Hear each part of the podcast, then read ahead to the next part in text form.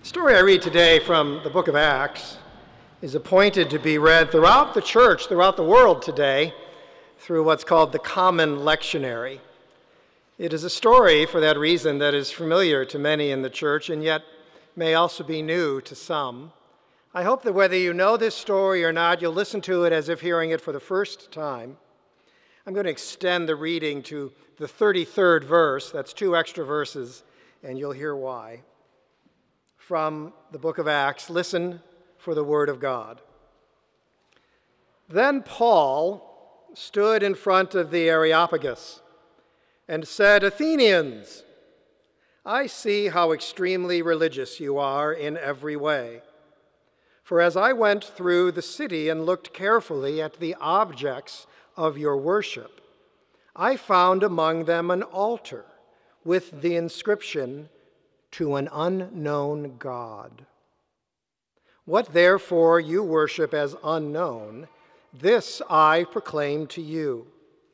The God who made the world and everything in it, he who is Lord of heaven and earth, does not live in shrines made by human hands, nor is he served by human hands as though he needed anything since he himself gives to all mortals life and breath and all things.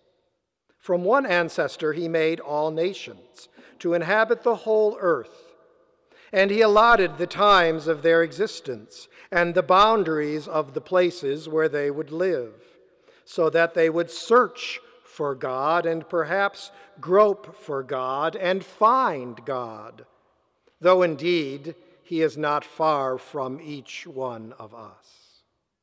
For in him we live and move and have our being.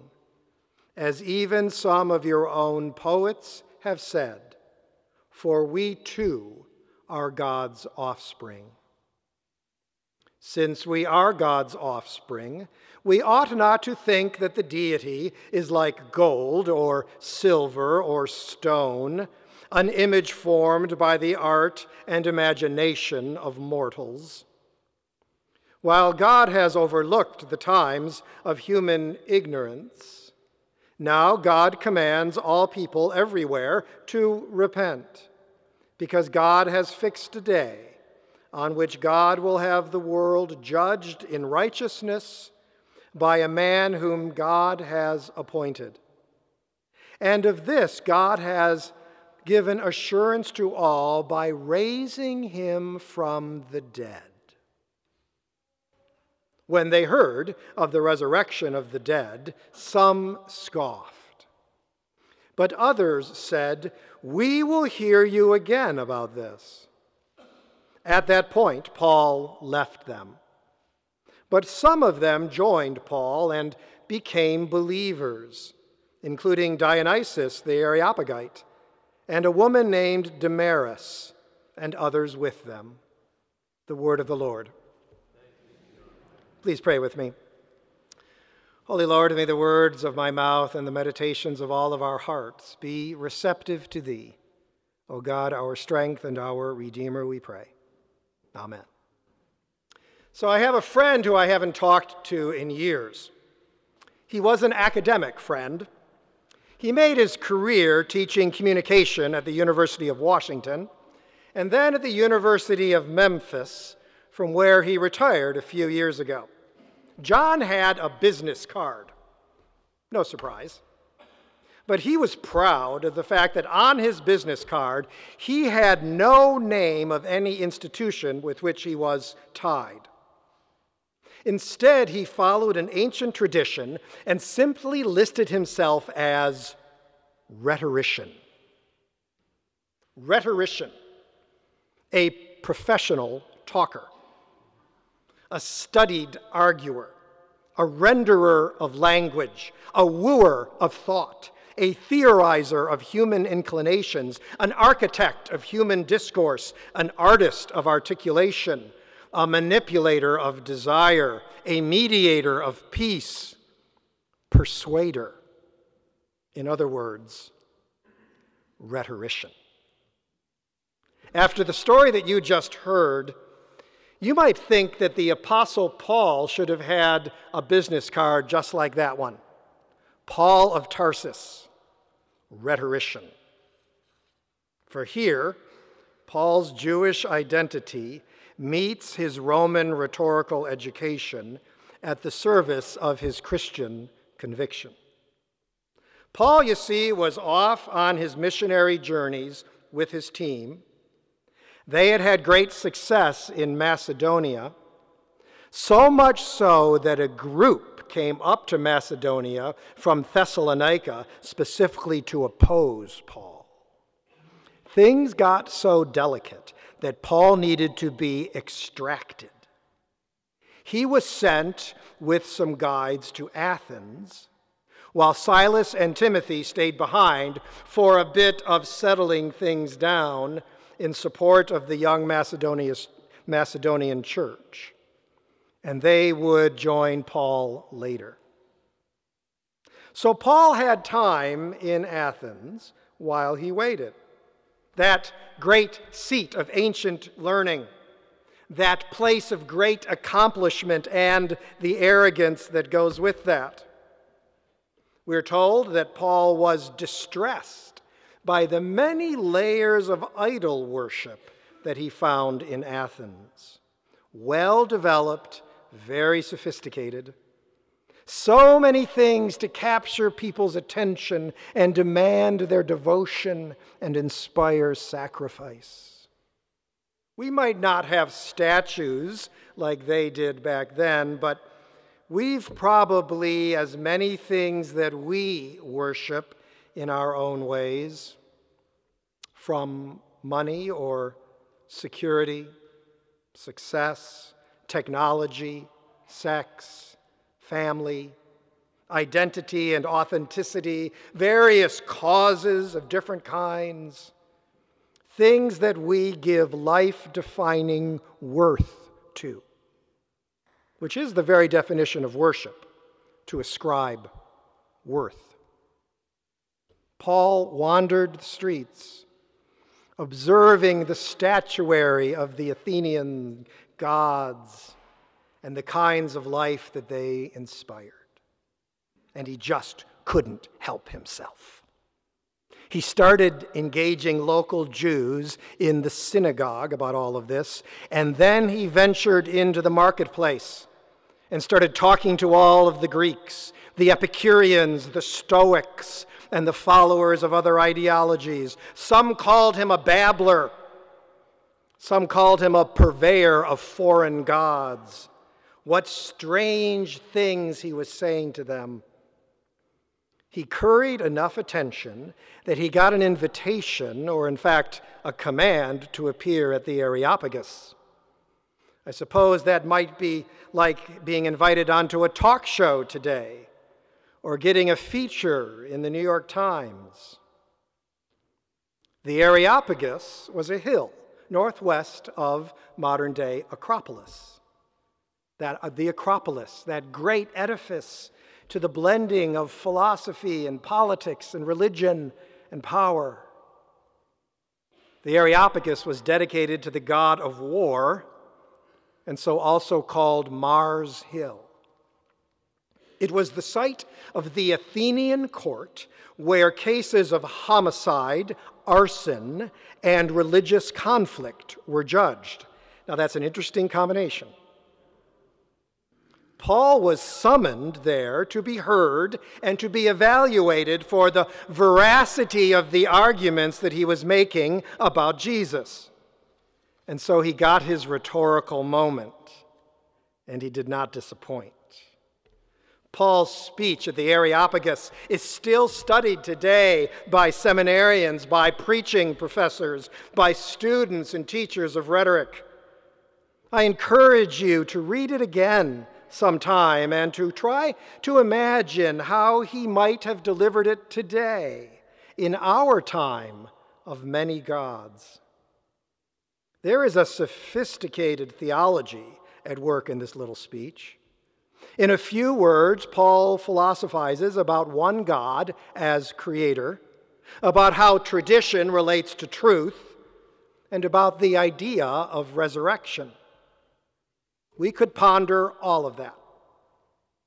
But I want to talk to you about a rhetorical move that he makes and wonder what that move says about Paul, about Jesus, and about our faith, even today.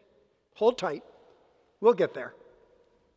So, Paul, Paul's walking around the city of Athens and he sees all of these statues to the gods of the day all around him. He notices both how devout the Greeks are and how clever. For as sincere as they are, they also hedge their bets a bit, just in case they might be overlooking something not wanting to miss out if there is a God who might have something for them who they don't yet know. Kind of like criticizing the development of artificial intelligence while you're still investing in Google and Microsoft.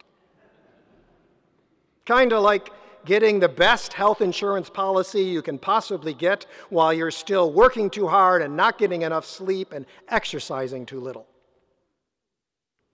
Kind of like betting your happiness on your job or your health or your education while you're still going to church and confessing your sin. We all do it. We all trust our wits, but leave a little room for prayer just in case.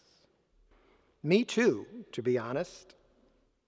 I leave one pedestal empty, with no statue on top of it quite yet, with no fully formed belief or trust outlined there quite yet, just in case.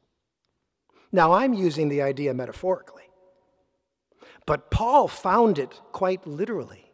He found a pedestal in Athens with no statue on it Written on it was dedicated to an unknown God. I'm guessing Paul stood in front of this pedestal for the longest time. And I'm guessing at one point while he was standing in front of it, he began to smile. For in that empty place, he saw possibility, he saw openness. He saw a way to identify with Greek devotion while still moving the hearts of his hearers, maybe. I don't think that he was being cynical or manipulative. I, I think he was being respectful and sensitive and open to the possibility that the God of Abraham, alive in Christ, was already at work among his hearers and he found the place in their experience where they might be a little open to what Dag Hammarskjöld liked to call the infinite possibility. My friends, he said when he was at the Areopagus, I see how extremely religious you are in every way. You value gods of great beauty and intelligence and ingenuity. You give them worth, which is your worship. You protect them and you trust them and you give your lives to them. You are a devout people, willing to sacrifice for these things that you have made. And I see that you are also smart in all of this, knowing that these gods you worship might hide as much as they reveal. And so you have wisely made an altar that you haven't completely finished. You have wisely left a window open, just a crack, in case there is a wind to blow that you have not felt yet. To an unknown God, you have written there. I was impressed by this, my friends. I was impressed by your confidence and your humility. I was impressed by your desire to know more if more is to be known. I was impressed by the worship you give this God you do not yet know. And so you want to figure out where what I've been saying about Jesus fits? right there, behind that altar, in front of that altar. It is the wind that comes through that window. For I have known that God you worship there, and that God has known me and that God is the one God of all things, over all the gods that you worship, over all the things that you have made. That one God doesn't need our devotion or our protection or even our worship. For worship at this altar is the worship that makes all other values and all other beliefs and all other sacrifices possible. This is the God in whom we live and move and have our being. And He is the Jesus that I have been talking about. And He is very close. Some scoffed at Paul. Some said they would like to hear more and invited him back and some heard enough to believe. But Paul, always a rhetorician, he knew when to step back and give them work to do. A gifted preacher gave me some advice early in my ministry. If you've told the whole story, he said to me, you've told too much. Give them some work to do, he said. You don't persuade people, they persuade themselves by the work of the Spirit in them. You just point in the right direction. You just point at the altar of the unknown God, he might just as well have said. And that's the move. Paul takes a just in case God and leverages the hint to open everything up. How do we do the same? How do we look at places that seem empty or unfinished, or even abandoned by the gods that we cherish, and see those places as wagers on surprise, as windows to God, as places where Christ might be revealed? Where are those places in your own heart, where there is still enough wiggle room for God to get in, where there's still enough openness for God to get your attention, where there's still enough energy or hope for something to wake you up or catch your breath or evoke a little wonder in you, or prick your compassion, or spark a little desire to get out of yourself to inspire sacrifice. Look there, and you'll find Christ. Does that mean that you take some time to ask the Spirit to examine your heart and show such places?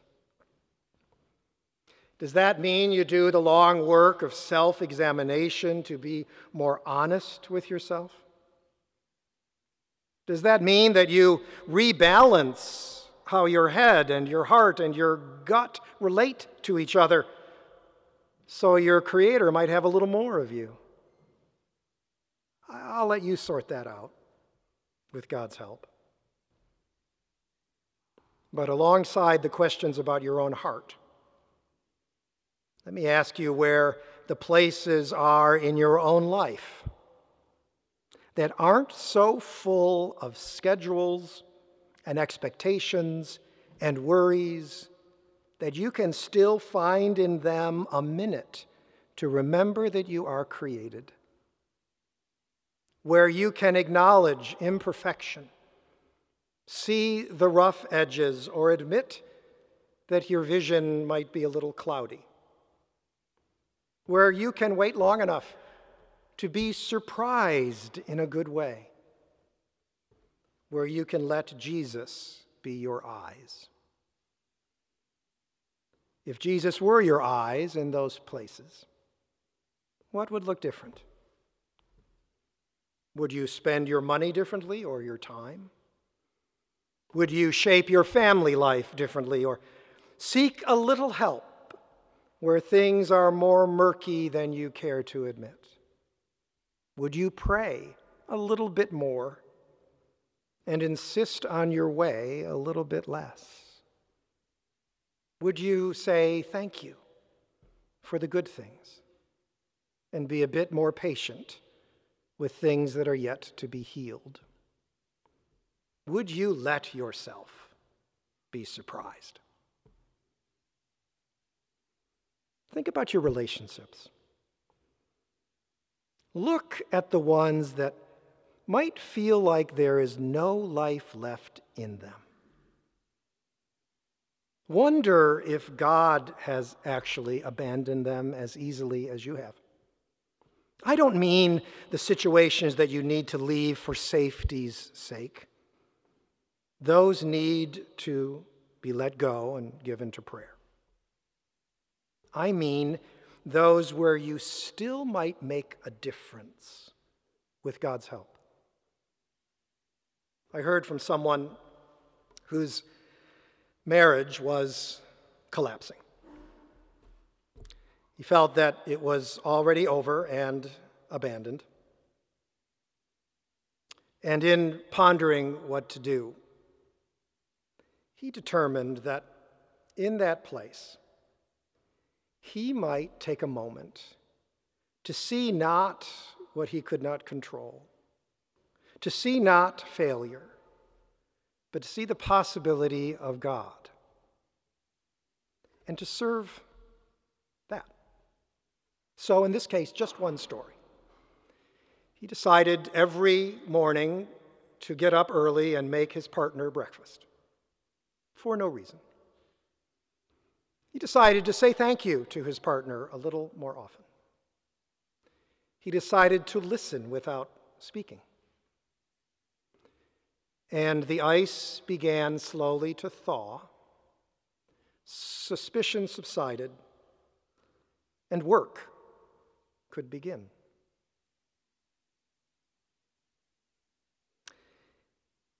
by believing that God might be where you think God is not, surprise might occur. And so I've asked you about your heart. I've asked you about your life. Let me also ask you about the world out there. Where do you see places in the world where there is room for the Holy Spirit to shake things up? Places where you can still see the human side of things, where others might see only battles to win or lose. Or places where you might see opportunities for justice, fair dealing, or peace, when others see only conflict to be manipulated. Or enterprises of any kind in business or in ministry or in other things that you do where you can still see more than numbers, more than gain, or struggles for power, where you can still imagine the kind of human community that makes godly love possible, where you can see Jesus. On the border, on a church retreat, in your neighborhood or at your school, at Andre House or UMOM, in the boardroom or in a negotiation, in Palestine, in the Ukraine, South Africa, or Allen, Texas, or today in the face of nature in Myanmar.